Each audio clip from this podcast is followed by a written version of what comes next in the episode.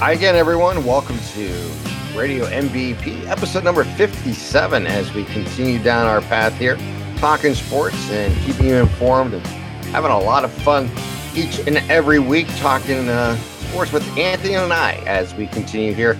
Well, it's all about the winter meetings, and mm-hmm. it's all about baseball, and it's about, about football. Yep. And a few other things going on in the world, too.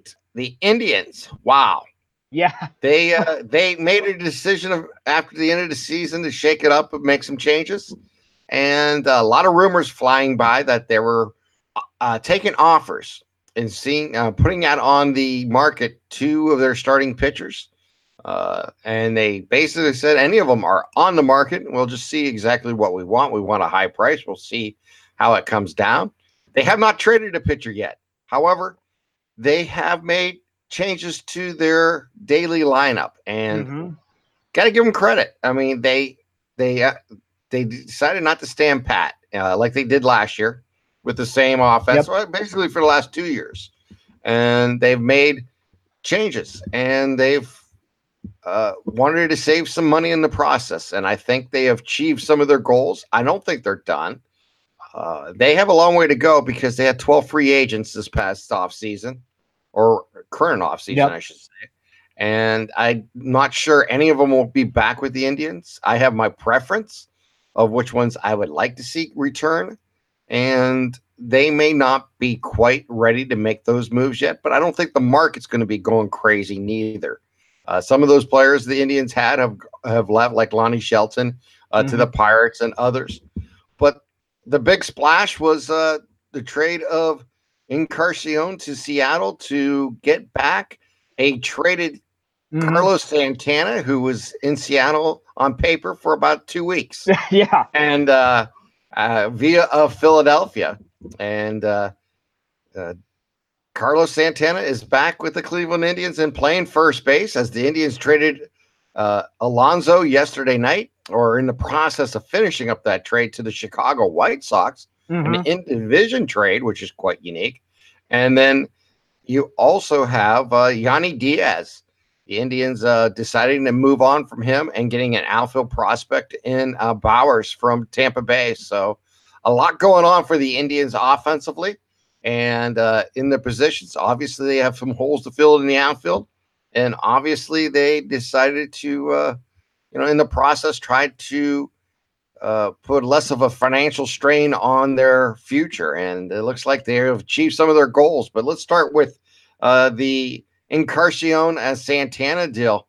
Uh, caught me off guard. I when I first heard about it, Anthony, my 1st mm-hmm. thought, and this was a day or two before the draft, the the trade was uh, consummated. I said to myself, I go, I don't quite get it.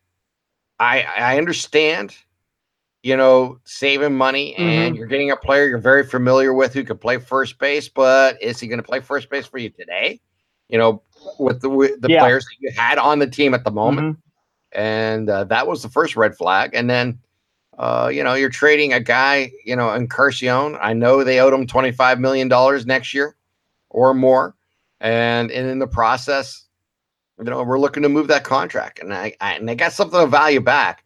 I mean, Encarnacion's like a 250 hitter usually, and uh, 30 plus home runs and 100 RBIs yep. for a player who is a 230 hitter mm-hmm.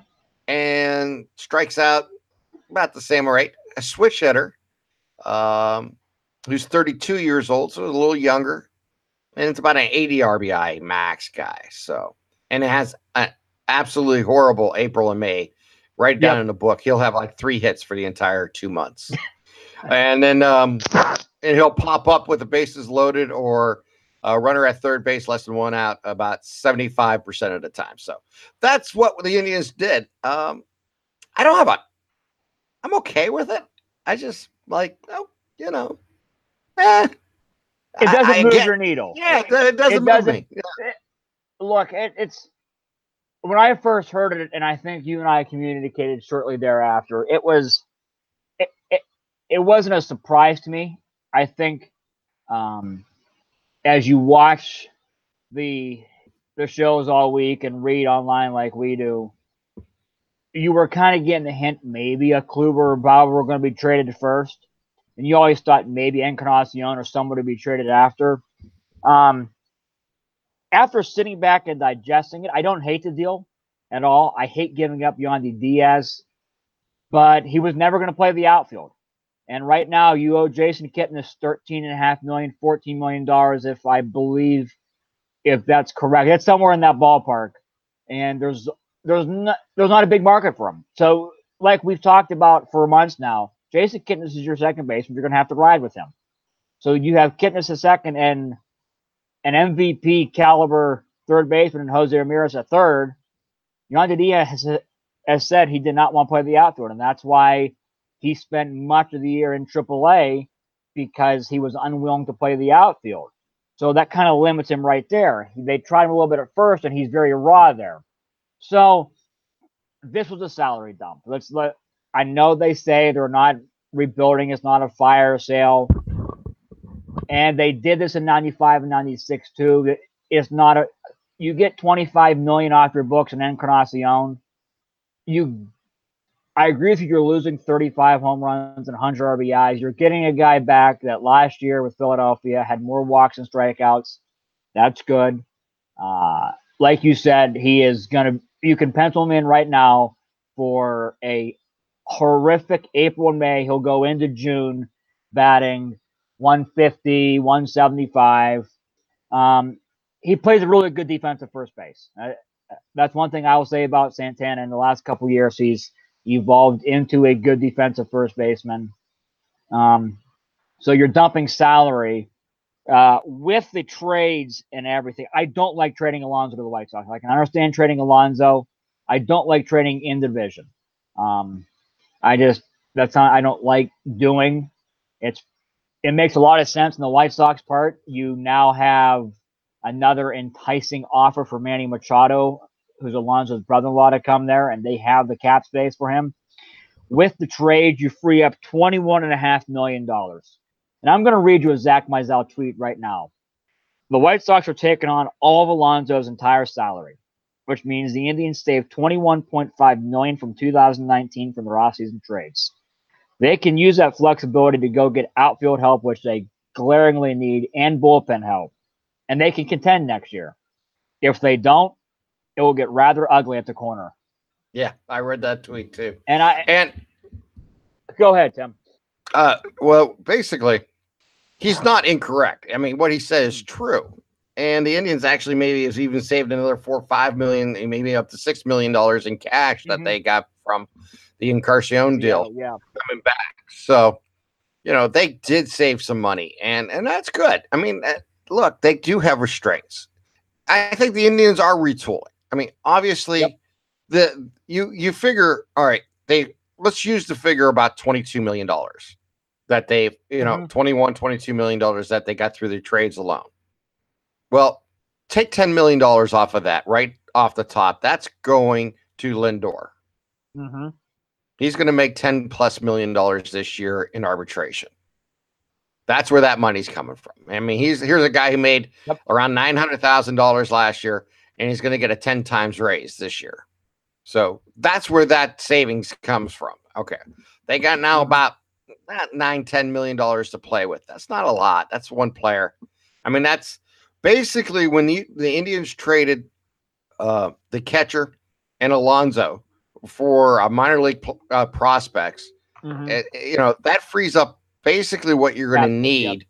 Yep. Caps. Well, yeah, in a sense, if you want to call it that but the same salary space as what you're going to pay uh, Lindor. It's just that yeah, it is what it is. Resign Lindor to get right Lindor in arbitration and, then, and Lindor in a couple and years. And then what you did, you know, is trade Encarnacion for Santana, and Santana is going to cost you about thirty million dollars over the next two years mm-hmm. versus uh, the twenty five million that you're going to pay Encarnacion this mm-hmm. year, the twenty million dollar salary and a five million dollar buyout or you're going to pay him $40 million over two years. So, you know, they, in a sense, you save $10 million over two years on that deal. So I get it.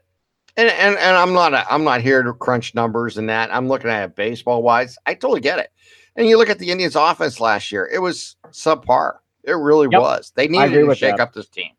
Uh, there was a lot of players across the board who underperformed the last couple of years. And, you know, they made year to year adjustments. I mean, they went and signed out Alonso when they knew they couldn't sign Santana last Yeah, year. mhm. And it worked out fine. And I like Alonso. I thought he played I well. too. Um, I really don't buy into the Machado aspect. I think it's No. just a nice story. Yeah, I mean, I'm not saying that the White Sox won't be after Oh. him. I think the White Sox were after him no matter what, and I don't think Machado's going to make a, div- a a decision based on whose brother-in-law It's plays just, for. it's just. It's a nice side story to me. It's well, just, with Abreu still there and Daniel Palka, it kind of makes you scratch your head if you're a White Sox guy. You know, yeah, I they know. like I'm not Daniel Palka, they like his his power, and Jose Abreu. You know, I I, I They're know probably gonna trade about Abreu. him. Yeah, Yeah, and it makes sense. Uh, we'll see what happens. I mean, he's a great player. I love. Oh, oh God, he's Uh, phenomenal. He's he's fun to watch, and uh, he's he's he he's going to help some team, if not the White Sox this year. There's no And- question about it.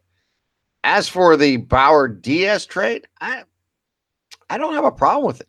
I I I, understand it. I, I understand it completely. Uh, look, the Indians are looking for thump in their lineup. They Yep. you know obviously the game has become such a power hitting game. Yep. Uh, that's why they brought in Alonso last year because he changed his swing and and added power to his swing, and he had a good year. I mean, he, you know, what about 82, 83 RBIs, and uh, you know, about around 250. runs, yeah. yeah, you know, he had he had a nice year. So I mean, I understand. You know, you're trading, you know, first baseman and Santana for Alonso. You get a little more defense, and Santana gives the effort the Indians are looking for, or I should say, Yep. the the The not even the effort, the versatility, exactly. Because he's a switch hitter. Yep. Um, batting both left-handed and right-handed uh, is another weapon here for for Francona going forward, and I think that was a big part of the the reasons why they liked him. Plus, I think that you know the history with them. They want they never really wanted to let him go last year. Just one of those things. You, Yeah, yeah, you make financial decisions, and you know I think Carlos Santana fits well with the Indians, so I'm not too concerned. Um, you know, and uh, Jake Bauer, we'll see how he does. I, I'm kind of curious to see how he does. Obviously, I'm penciling him more in as a left fielder yep, than a first baseman. first baseman. I think he'll play some first base. Uh, I think they can definitely do a lefty righty there, you know, uh, with Santana. Yep. Because you would have that opportunity. And Diaz, you know, the the knock on Diaz is he just wouldn't hit for power. He made contact. He batted 280 Mhm. in his limited time with the Indians. Uh, we've seen him had the power. drive and run. Uh, Just he doesn't seem to develop that. Might come later in his career. May never come. It could be kind of like a Lonnie Shelton. You know, everyone thought he was going to have more power than he did, and you know, He's never- 12, 15 home run guy. I mean, he was what he was. Uh, and I like Lonnie Shelton. I think Yep. he was a good ball player, and, and I wish him well in Pittsburgh. But it was time to move on. I have no problem with that, and I have no problem, you know, at the catching position. You know, eh, Gomes was great. I love watching Gomes Yeah, I play. do too. However, uh, I like, I like watching Perez play. I think Perez is just as good, if not better, behind the plate. To be quite honest with you. And then when you look at what Perez has done when given opportunity as an everyday uh, catcher, mm, I'm, I'm satisfied. I'm offensively, I think we'll be fine. Uh, he's a different type of hitter than Gomes, but Mhm. he can also really uh, go with the pitch better than uh, Gomes could. Gomes was a pull hitter, and uh, Diaz, or I should, is more of a up the middle hitter, you know. So, or Perez, I should say, is a more up the middle, uh, opposite field type hitter. So, who can who can turn on a ball and and and, and yank it out. So, uh, I'm not too concerned behind the plate. I know a lot of people are, but I'm not. Um, could they g- go invest in a good veteran to put down at AAA or behind him this year? Yeah, that Yep. probably will happen uh, as insurance as the season goes on. Because uh, Haas, uh, we'll just see if he plays. I mean, I don't know. You know, I he, he It's came all up brief. right now. Yeah, yeah, on that level, it's wait and see. But I love where the Indians, you know, overall, as long as they keep the pitching, the starting pitching staff together, if they're able to to achieve that, I'm I'm excited. You know, but look at the savings you did right now. Basically, play for Lindor and Bauer. Yep. Uh, that's it. You haven't done anything. If you think you're bringing Michael Brantley back, you're No, you're incorrect. no. It's not going to happen. nope. unless Michael Brantley becomes on a one year deal for like seven, eight million dollars or ten million dollars type thing. And I just don't see that happening. No, somebody I, out there will will take a chance on him. Uh, he's just too good. Uh, he's too consistent. Uh, I hope he does wear an Indians uniform again because I think they need that type of player. However, realistically, I just don't see it don't happening. See it. You know, if I had my choice on the players to return for the Indians, I've said it before and I'll say it again. It's Miller and Allen. I want pitching back. As much as I want the outfielders back, uh, and if I had to get another outfielder back, I think on the on a on the low end of the scale, uh, on on the pay wise, I think Cabrera is a potential person who could come back. I'm not saying he will. I think he'll probably find a better deal out there than what the Indians will offer. But if he wants to have an opportunity to uh, win, and at his career stage, he may take that a little less and uh, play for a team that's going to give him an opportunity uh, to play every day and to be a right fielder slash DH.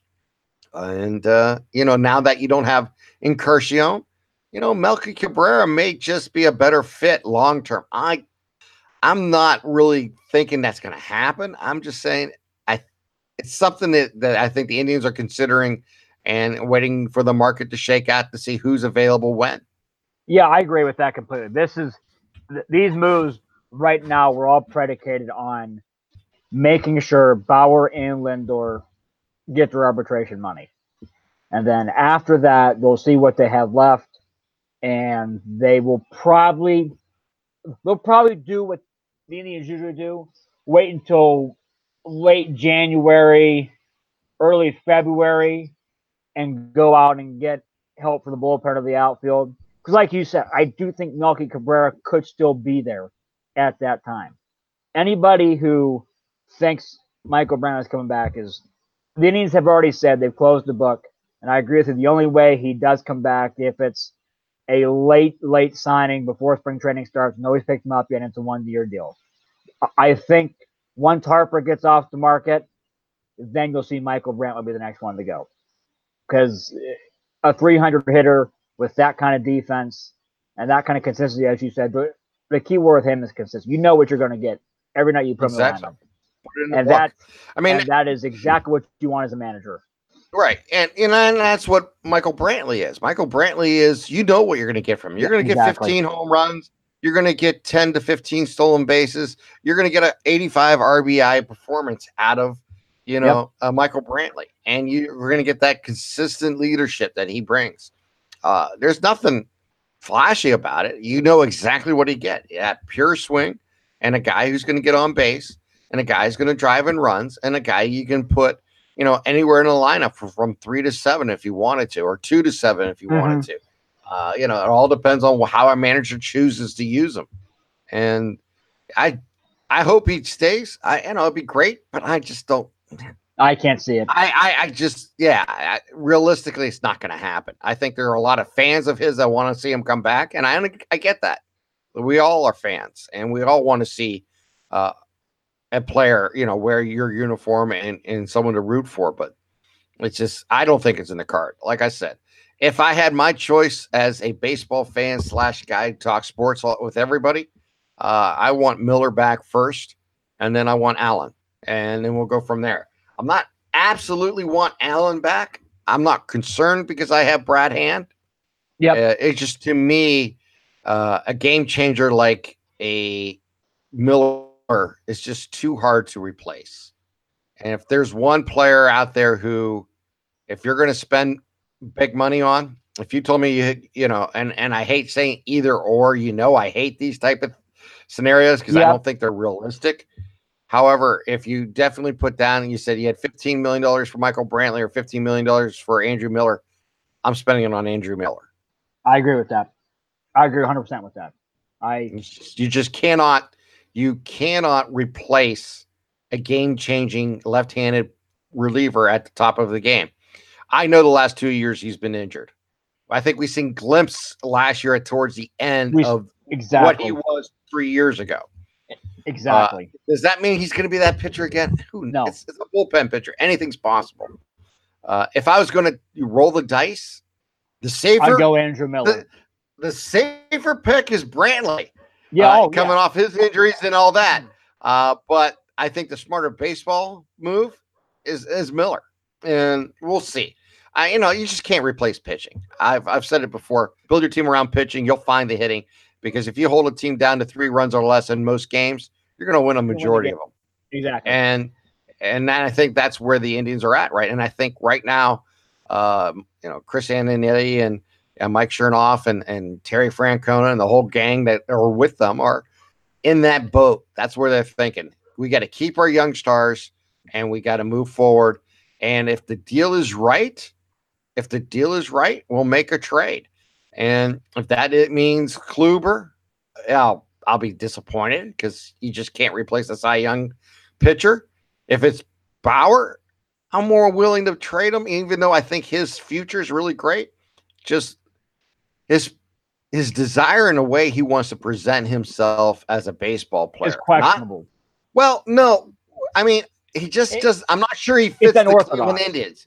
I don't think he fits the Cleveland Indians mold of what they want. The Indians like a Ramirez. They like Yep. a Lindor. They like you know uh, players that make commitment to the organization. Yes, we'll pay you a little bit more Exactly. early for a little less later, and and nothing against it. I don't blame any player for maximizing No. their money because you can never ever be in this position again. And if Michael Brantley gets a great offer from, let's say, the San Francisco Giants, and he ends up as a Giant next year, I get it. And the same with if if Andrew Miller ends up with the Boston Red Sox, I get it. These things happen. This is what baseball free baseball. agency is. And you just that's what player movement brings.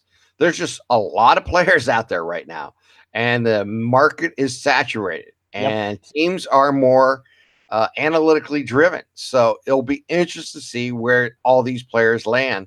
And you know, the Indians, like I said, they have their hands hand full of uh, quote unquote free agents, and I don't expect any of them to come back.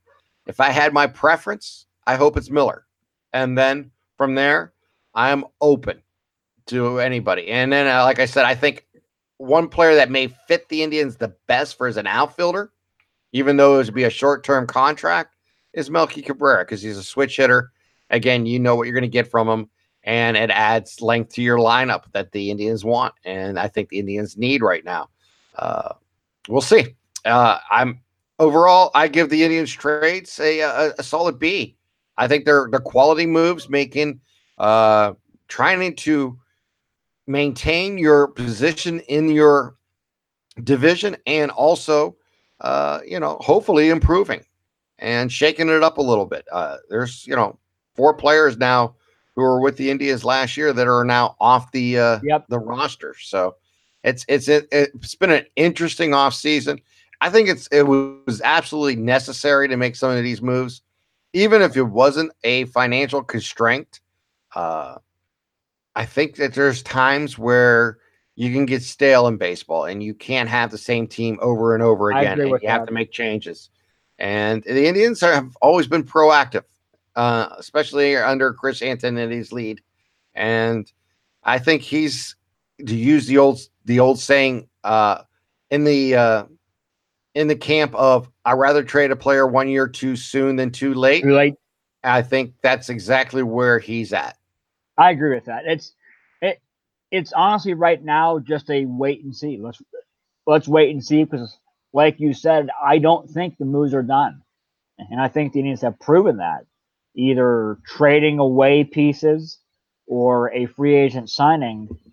Um, I would like to keep the starting pitching. You can win this division with the starting pitching, and who knows, fully healthy, you can make a run. It- we have no idea what's going to unfold during the season. But you're right. The old adage is if you can keep the starting rotation together and you can string some timely hits along, you can end up in a situation where, you know, you're competing again for the ALCS. It, who- who knows? It, it's way too early to tell right now. Um, I don't think they're done making moves. That's that's the one thing I can probably say for certain with them. They're they're not done making moves getting rid of Kluber would stink, um, but the Indians have made it known they they want major league ready talent now. They don't want prospects in return for a Bauer or Kluber.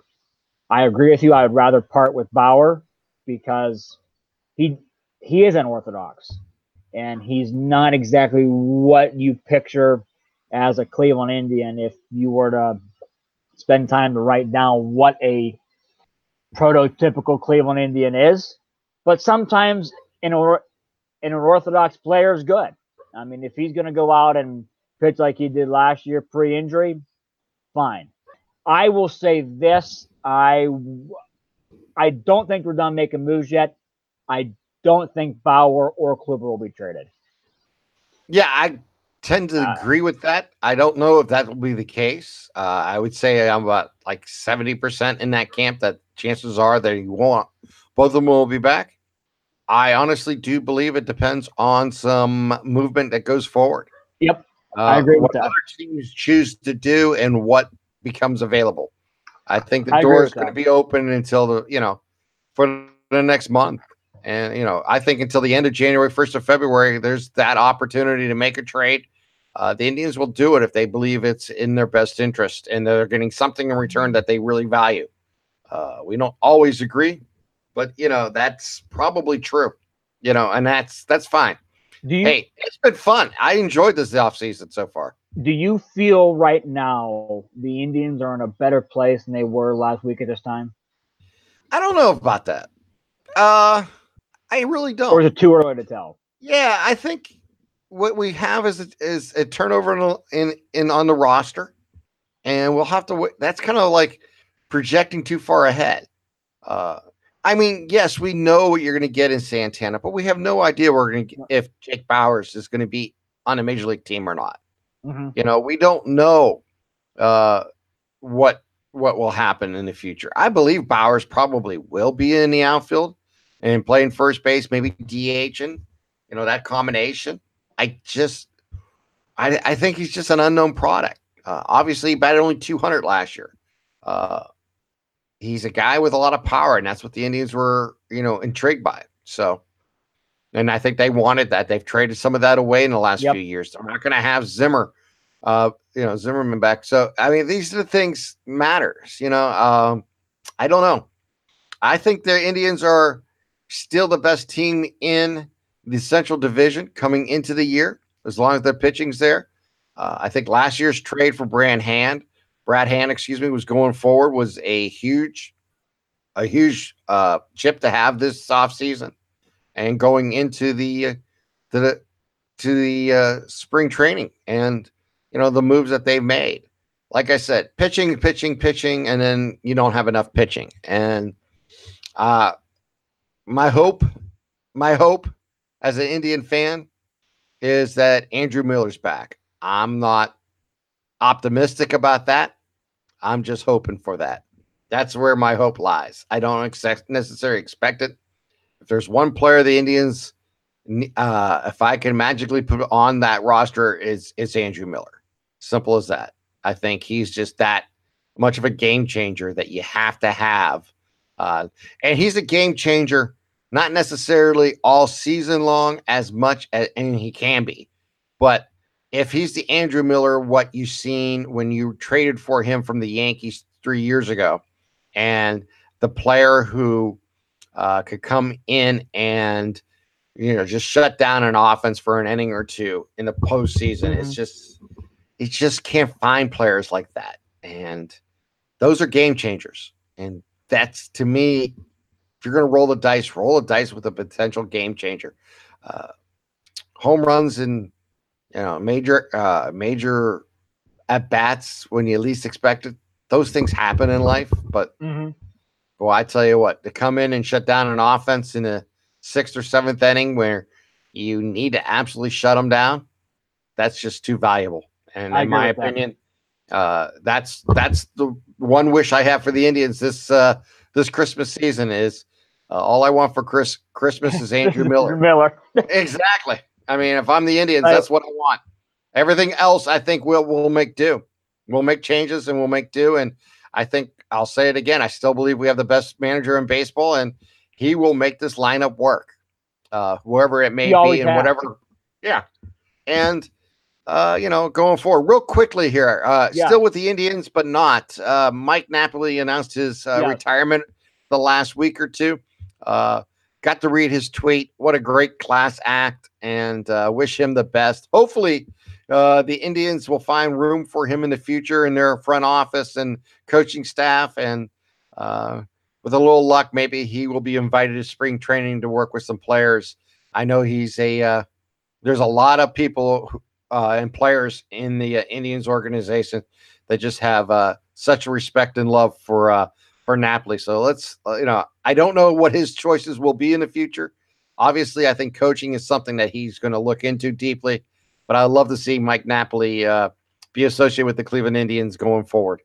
Yeah, he uh, for the time he was here, the short time he was here, uh, he made a huge impact on our clubhouse. That was a one of the Indians' best signings in the last years or so. Like just the impact he had not only on the field, offensively and defensively, but in the clubhouse too. And uh, he's a large reason why we had that special run a couple years ago. I think right now I would love to see him back as a hitting consultant, as a mentor in spring training or something like that. I think right now Nap's content sitting back, smoking a couple of stugs and uh, uh, cracking up a couple cold ones. You know, the Indians, um, since Francona has been the manager, have gotten two major veterans late in their career who Exactly. made major impact for the Indians. And that, of course, was uh, Jason Giambi and and uh, Mike Napoli. And it's interesting to see how the team has reacted each year after they've lost those two players. Not very Uh, well. Yeah, and I mean, last year they did okay. Actually I okay. mean, they did okay with that nap. The last two years they've done okay with that nap. yeah. Uh, let's be honest. I mean, they won their division. They had opportunities. They just didn't get past the first round. Again, I've always said the key to baseball is to make the playoffs. Yep. Get into the tournament. Give yourself an opportunity. That was proven in 2016. If you get on, you know, an opportunity, anything can happen. Uh, if you don't make the playoffs, then you don't have a chance to win the World Series. And the playoffs is a different beast than it used to be. It's a lot longer. It's a lot harder to get to the World Series. And if you're an Indian fan out there, you should understand that the last two seasons because you've had a team that's had an opportunity to play in the playoffs to get to the World Series. It's a lot better to be in that situation and lose in the first round than it is to be done at 162 and watching other teams play for that opportunity. And again, right time, right place, right opportunity can happen. That happened to Houston two years ago. And that's what got them a World Series championship. That's what happened three years ago for the Indians, and they became, uh, you know, in extra innings in Game Seven away from a World Championship. And, and these things happen. Look at the Chicago White Sox. I mean, Chicago Uh, Cubs. yep. They have not done anything since they won the World Series against the Indians. Nope. Uh, they've tried. They're succeeding in a sense, giving themselves opportunities, but they haven't made it back and to the World Series. It's difficult. And every year, that's you know only one team stands at the end holding that flag, uh, you know, and that and raising that banner. It's just it's you know everyone else is chasing that that thought and that dream, and that team that has just achieved it. So we'll see. But yeah, I wanted to uh, send out some uh, some uh, some thoughts and and uh, love to uh, nap as uh, most of the Indian fans still love the thought process of uh, the uh, the party at Napoli's that started in Cleveland, and it was a it was a fun run, and uh, wish him nothing but the best. I loved his uh, tweet uh, announcing his retirement and uh, how he saluted all all the teams that he played for and what it meant each and every team and how how it was uh, part of his career and uh, you know a major part of his life. So uh, congratulations to uh, Nap. And uh, it's unfortunate last year what happened where he went down with that injury because Yeah. I think as the season progressed, uh, Frank Hmm. would have found, Oh, found a way to get him on the Hey, roster. Absolutely. Uh, you know, I probably you know, and it, I'm quite honest with you. Uh, Melky Cabrera basically replaced him in the lineup Yeah. once he went down. They decided to go out and get a an outfielder. And, and look, he's not the same player. He's different type of personality. No player are are Just alike. the same, yeah. yeah, but you know, it was it was a good move, and uh, we'll see. Uh, like I said, I hope the Indians, uh, if I magic eight ball type thing. Uh, if I could roll sevens, I want Andrew Miller back. And I do believe with the moves they've made recently, depending on market conditions, Cabrera makes a lot of sense to me. We'll see. Those are the two players that are, I think the Indians may have an eye on uh, going forward who are uh, free agents from the tribe.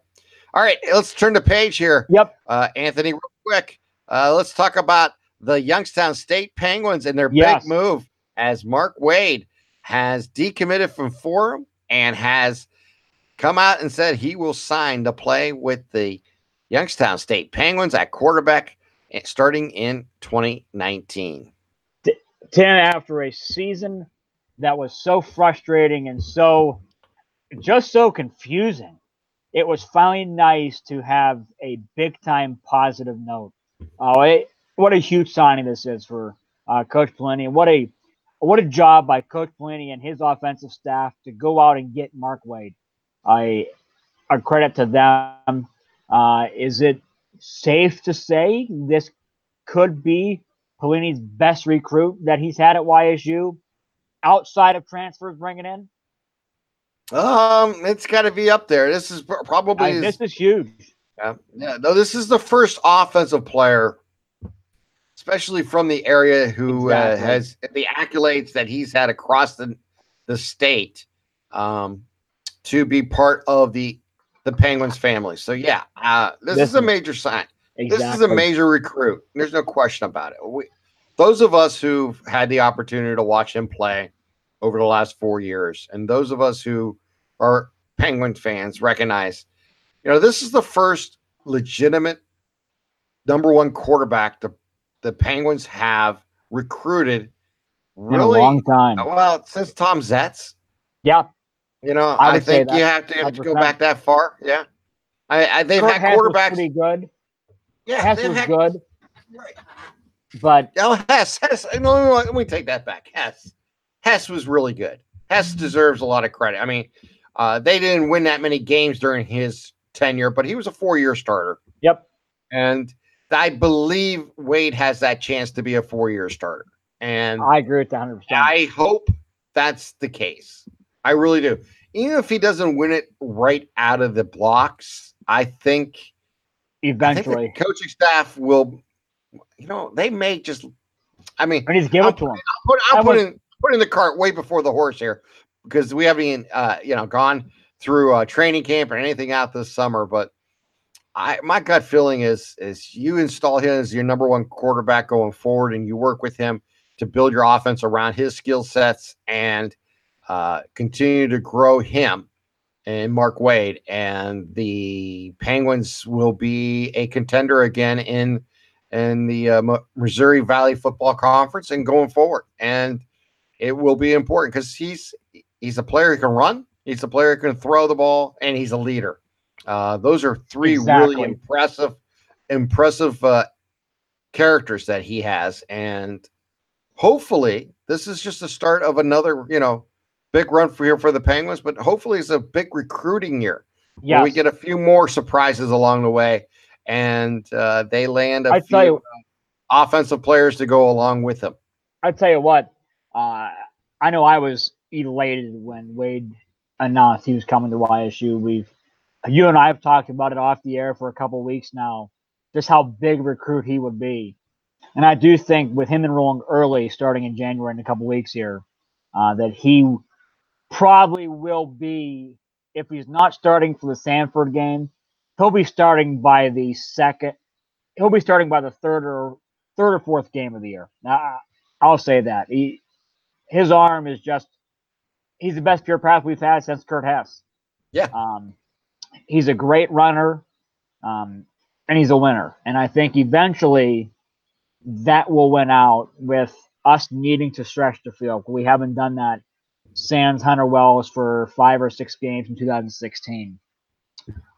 I- I will say another recruit that impresses me is the kid that we covered from Youngstown East, Chris Fitzgerald. He's a monster up front.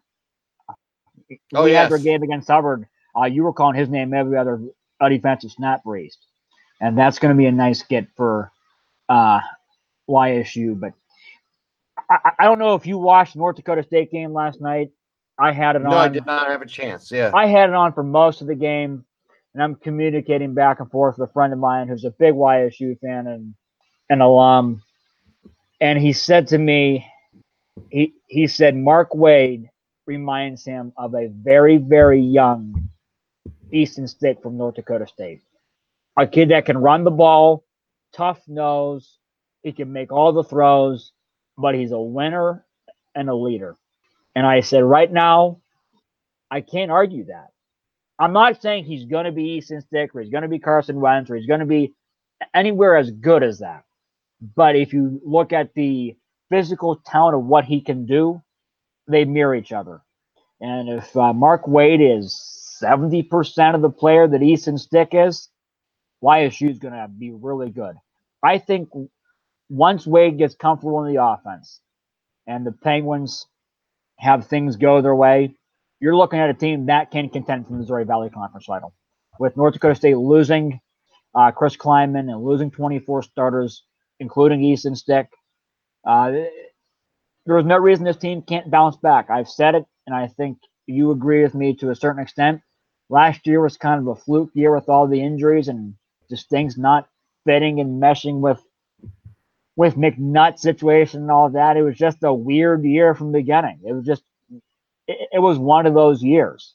Yeah, it was. Um, and you know, I will say this with the recruit of Mark Wade and the system that he came out of in Girard, I gotta believe that the thought process for the Penguins going forward is to revamp that offense around exactly. his skill set. Exactly. So we may actually see the ball uh, being thrown around oh, Stambaugh him and him uh, in a in a empty a backfield, running game. the ball and throwing the ball. It's going to be interesting to see. And real quickly, uh, just to get back to last week when we talked about you know Coach Pelini, you know, uh, yeah. after we got done, it came out a little later that his contract isn't actually up until February. February. So you know, I expect the announcement to be made in February uh, I'm not too concerned. It's just no, like I said, he's before. back. Yeah, he's and back. and those, yeah, there was never ever a. I think, I think there's a lot of rumors out there, but I don't believe personally, uh, he or the school would have put themselves through this uh, downtime without going forward or with the right person. Yeah, I think why if he would have demanded an answer if he were seriously considering it. Well, yeah, in both ways. I think he would have demanded an answer from them. Yep. And that's, you know, it works both ways. And that's why I said this was just a matter of when the deal's going to get done. It's not if. And, you know, how long that deal is, well, we'll wait and see. Uh, but yeah, I honestly do believe in the long run we're headed in the right direction. And I'm, I'm excited for the Penguins. I feel a lot better. I, I, Tim, I don't mean to cut you off, but when Wade signed, no, with, when Wade, when he committed to YSU, I was so fired up. I wanted to go strap on those pads, and I wanted to be game day against Samford today. Uh, I mean, you wanted to get your check down to YSU faster than your season oh tickets my, be printed. Oh my God, Tim! I was as soon as he, as soon as he came on the Big Twenty Two show and told Jack Kosminski I'm coming home, boy, I I started looking up plane reservation for Alabama on my phone. I am ready. I am jacked up. I am ready. I I am just so excited. Um, and maybe I'm being biased and maybe I'm overreacting about this because I've covered the kid, I've seen him, I've talked to you who've covered him. Uh, this kid is going to be. It, it is so nice to he has a bright future. There's a local no kid talk how much he loves this area. How much I read a quote yesterday from him that said he knew he wanted to go to YSU when he stepped on the field at Stambaugh for the first time against Youngstown East in that playoff game, and he said he got chills. I mean, it, the, it is so nice to hear a local kid talk highly about Youngstown State. And I think him, Chris Fitzgerald, hopefully Nick Melito. I think that's looking very positive for the Penguins right now. Uh, after next season for him to commit, uh, I think the ball is getting rolling now. Um, as far as recruiting, and uh, I think we're going to see our Penguins back competing for the playoffs. I, I wouldn't be surprised, Tim, if next year at this time we're turning on ESPN and our Penguins are playing. Yeah, that's well, how jacked say, up I am. Let me say this: I think Nick Melito is going to be a very sought out young man going Oh, forward. I agree with that. I, I, I agree with that. definitely believe uh, on this level, uh, his touchdown pass that he caught in the championship game where he pulled away from the defense and ran 70 yards to the end zone showed the speed and the athleticism of uh, Nick Melito. And I honestly do believe uh, Youngstown's going to have a lot on their shoulders to try to to recruit him. I think he's going to be very much looked at because uh, that was a play on a major stage that made many coaches, coaches go, wow. Yeah, yeah. They they all I of know, a sudden they, all of the, all of a sudden uh, that name was jotted down, and a lot of film will be coming their way, Yep. and that's just the way it works. And uh, and you know what? And that's that's fine, and that's the way it should work. Uh, and that, whatever decision uh, goes forward for him in the future, as always, we always wish the best for all of the athletes that we come across. Uh, uh, real quick here, Yeah. uh, I have not started it, but I'm going to do it. I believe tomorrow, and we'll try to get it out as soon as possible. I'll have the Running with the Canes episode one coming out here very soon, and uh, it'll of course, like I mentioned earlier, not like the scoreboard show is going to just feature the Canes Mhm. in their season, and it should actually uh, be pretty entertaining. I think as uh, we will, you'll hear from Coach Blundo throughout the season. Um, our good friend, my partner James Dotson, will be on the uh, the program with us, and uh, maybe some coaches from uh, the opposing side uh, each week if we have a chance to talk to them and use them in the podcast too. Plus highlights from the game. So I'm looking forward to trying to break that down.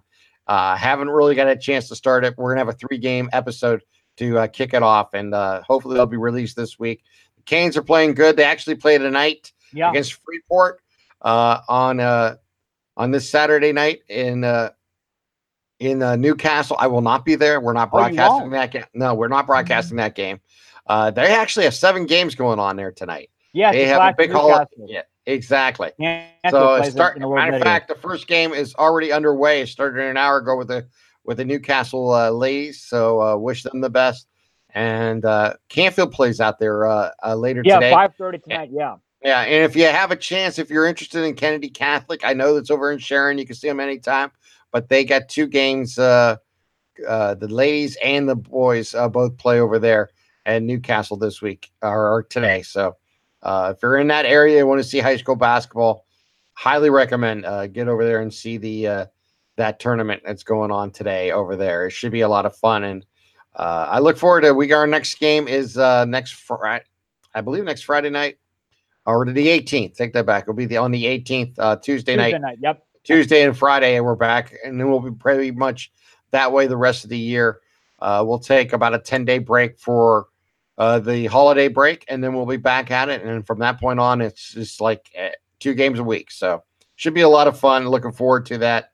And real quickly, Anthony, Yeah. here we go. You and I never get a chance to do this because A, they don't play that often, and B, usually it doesn't matter. So I'm willing to make a, and I haven't told you this, what I call a t-shirt bet with you. Well, Tim, I would make that bet if I thought the Broncos had a chance tonight. so you're, don't you don't have honestly- enough faith. You don't I have enough faith. I will say this. I think that game's over at halftime tonight. Wow. Wow. I think it's- I think it, it's going to be a Baker Mayfield coming out party. And let me, eh, I don't, I think the Browns roll tonight. I, I would be surprised if, if that game within 14 points. I'll say that. Wow, that's Uh, that's I, I I'm expecting a closer game, but uh obviously I you know where my my uh I lie with I'll the uh, with the Cleveland Matt. Browns. Yeah, go ahead. If I wrote down Baker Mayfield's numbers and you, and you had no idea who he played for or anything, that- anything else, if you look at his numbers, would you agree that's a playoff team he's on? Uh I say For one that's yes. above 500? Yeah, e- exactly. Well, here's Yeah. the thing. The NFL's built for this type of scenario. You have the bad teams, you have the great teams. And there's a you know, there's pretty good teams this year. There's no great team. There's about four or five teams that you could say they're they're going to head for 11, 12, 12 win seasons this year, and that's fine, and, Yep. that, and that's quality. That's a that's a really good team. The NFL is built for that seven and nine, eight and eight, nine and seventeen to Yep. keep you in the realms of possibility all year. Well, the realms of possibility all year is what I call it, as that you have a chance to make the playoffs. It's like the Browns are not mathematically out of it. The Browns win out, they have an opportunity. Things have to break their way. It's only like a seven or eight percent chance when you break it down percentage wise, but they're in it. And that's what the hmm. NFL wants. And look, this is exciting. You know, as a Browns fan, you're five, seven, and one. For goodness sakes, it's nothing to write home about. But that's five more wins than we've hmm. seen this year than Well, we've seen last years. year, four more year, and that's that's five wins more than we've seen over a two-year stretch. So I mean, it's just it's outrageous. Uh, we'll see where, where it all leads. There but you know what? I, there's no better story in the NFL if a eight seven and one Cleveland Brown teams ends up winning the division. There's no better story in the NFL. It doesn't matter what happens from that point on uh, in the playoffs slash you know going forward. Uh, if someone said the Browns could go winless to making the playoffs and uh, winning the division, let alone, and that would be about Pittsburgh doing the complete collapse, which is Tim, possible, which Tim, is possible. I And work it with the guy. but if you told me at the beginning of the season that in week 17 the Browns Ravens game is going to matter, I said, yeah, it will matter for Baltimore. Yep. I would never believe it would matter for both teams, uh, let alone uh, having the Browns in that conversation. And, and the first step is today. We'll see what happens. But yeah, simple bet. Uh, you wear a Browns t-shirt, I'll wear uh, wear a Broncos t-shirt on the next podcast if we uh, whoever wins. Ah, all right. You know, I'll be wearing a Brown shirt. I think that I think the Browns has one over at halftime. There is a guy that I know. He's a big Steelers fan. Yes. He said there is a better chance for the Browns to win the North than his beloved Steelers. Well, I think He most got Steeler lost. fans are. He has no hope in. in Well, that's anymore. that's where the Steelers are. This is what Steeler fans are. It's either joy or it's absolute the worst scenario in the world. There is no in it's between funny for Steelers. because another guy I know thinks they're going to win out and they're guaranteed to go to the Super Bowl, and this guy says they're done, they're finished. He wants Tomlin. he- wanted Tomlin to go two years ago. yeah, it- I don't know. Mike Ah. Tomlin's done a pretty good job there over the years, and I understand. Well, I just think their that. team's getting old, Oh, I think very they- old. and I think They seem to do this though. well. I think they're actually seeing the results of not having a Le'Veon Bell all season now. Yep. that weapon not in the lineup is making a difference. And it's unfortunate, but that's the choices the Steelers organization chose to make and the, and a decision that Le'Veon Bell chose to make. And we'll see what goes forward there. Uh, could this be the tipping? Will this be the the story of the tipping point where the Steelers come back down to uh, 500 or less team in the future? It's Yeah. possible. It's very, Very well possible. possible.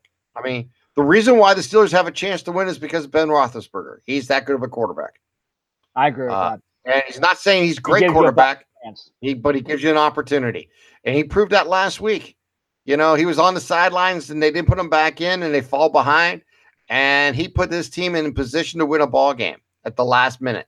Uh, that's what a quarterback does. That's what Baker Mayfield may be for the Cleveland Browns going for in the future. It looks like he can be that guy. It's too early to say that, but he looks like he's a game changer. And you need a game changer at quarterback. I don't care who you are and uh, you need it. Without it, you don't have a chance.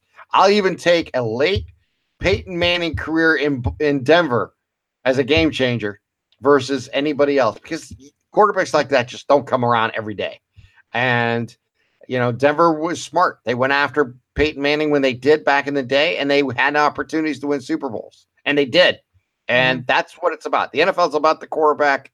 I used to years ago think, ah, you can get away with a with a with a mediocre quarterback on a good on a good team.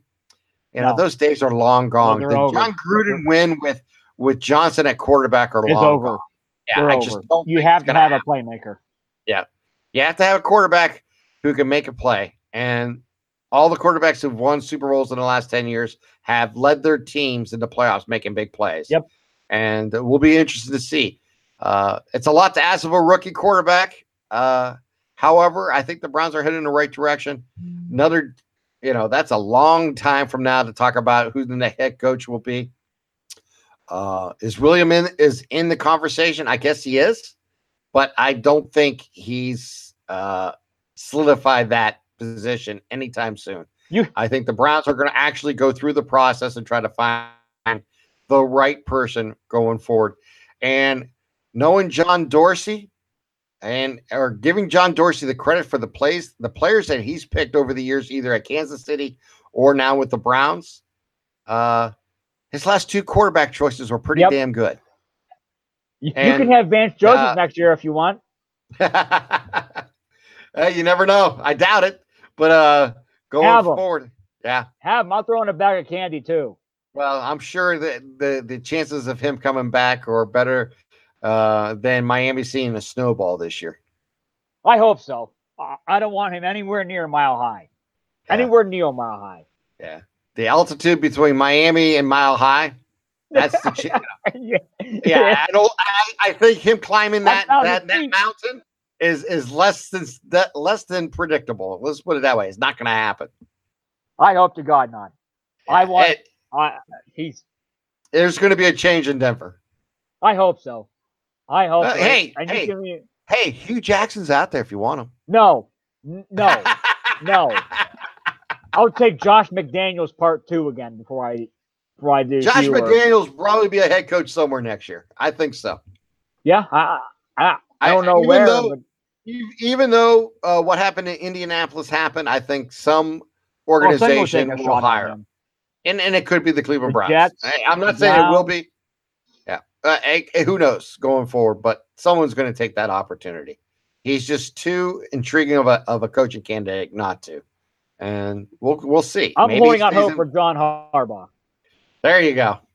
That's my hope. John, not Jim. well, let's say, you know what? If Baltimore makes the playoffs this year, I think he stays in Baltimore. Yeah, I do too. That's why uh if Baltimore Go wants Browns. yeah, if yeah, if Baltimore wants to lose, because I'm thinking of the possibility of a John Harbaugh defense and uh Gary Kubiak come back as offensive coordinator, Yeah, I'll be right in the mile high. I think Gary Kubiak's football days on the sidelines are done. I What think a that's man hope when the season's over. uh, well, go to church. I don't know what to tell you. Go to church. Go to church. Let a man have false hope. All right. Let me have false hope until baseball season starts again, please. There you go. Hey, we got a lot of basketball between now and ba- uh, football season. So, running with the Canes coming your way soon here on Radio MVP. For my partner Anthony in Canfield, I'm Tim here in Boardman. We will talk to you all again when we get together to do episode 58 of the Radio MVP podcast. Thanks for tuning in, downloading. Don't forget to find us all on social media and all that good stuff. Give us a five star rating on iTunes. What the hell? I haven't asked that for a while. What the And, hell? uh, I don't, and give us a, a rating and a review. All right. With that in mind, we'll talk to you soon. Bye.